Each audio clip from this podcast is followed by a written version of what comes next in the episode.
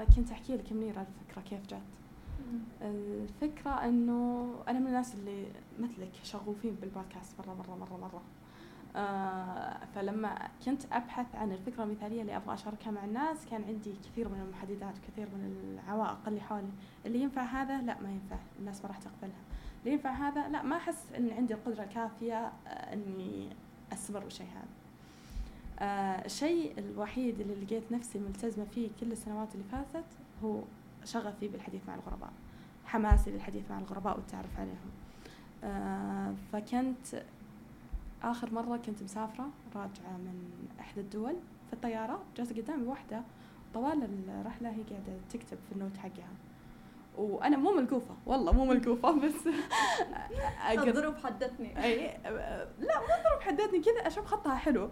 وكلمات اللي كانت قاعدة تكتبها لايك like أشياء الحياة آه، الوعي الحب التقدير السعادة الكلمات اللي أنا كانت في وقتها أشياء ما شغلتني مرة. فمسكت جوالي كتبت لها أهلا اسمي لين أنا أحب أكلم آه، أحادث الغرباء. ممكن نتكلم لعشر دقائق إلى ربع ساعة. ومرت لها جوالي قدام. كانت أول مرة أسوي الحركة بالطريقة هذه. عادة أوكي ألف على اللي جنبي أو ألف على اللي حولي وأكلمهم أي بس أنا كذا بجوال في طيارة والناس كلها نايمة. وأنا فيني الطاقة هذه إنه أبغى أكلمك أبغى أسولف معك. كانت إنسانة لطيفة بما فيه الكفاية إنه أيوة خلينا نتكلم. آه بمحادثتي هذه معاها اكتشفت أشياء مرة كثيرة عن نفسي.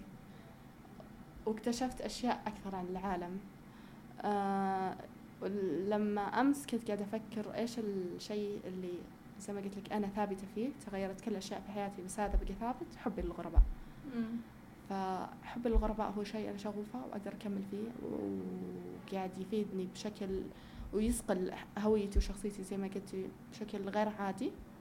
أنا متأكدة إنه بيصقل هوية ناس ثانيين لكن مو كل الناس عندها الجرأة إنها تسوي شيء هذا.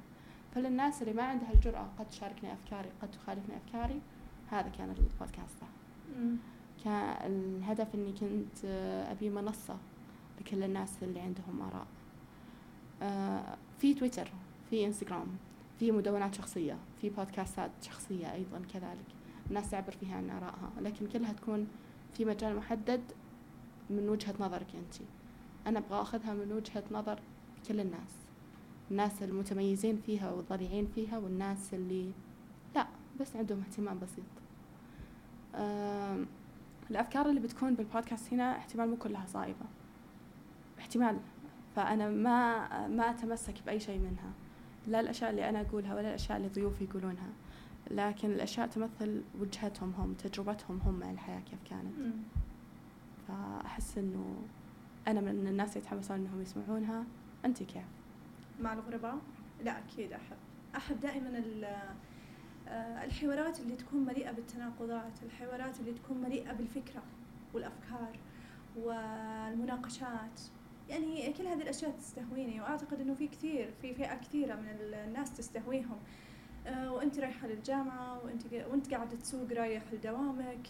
أي شخص قاعد آه، يبغى أحد يشاركه أفكاره ممكن يستمع لهذا البودكاست راح يناسبه بكل جدارة. بإذن الله. مرة شكرا منيره ابدا. الله يعطيك الف عافيه مع السلامة. هذا البودكاست برعاية مصعب فؤاد القابضة.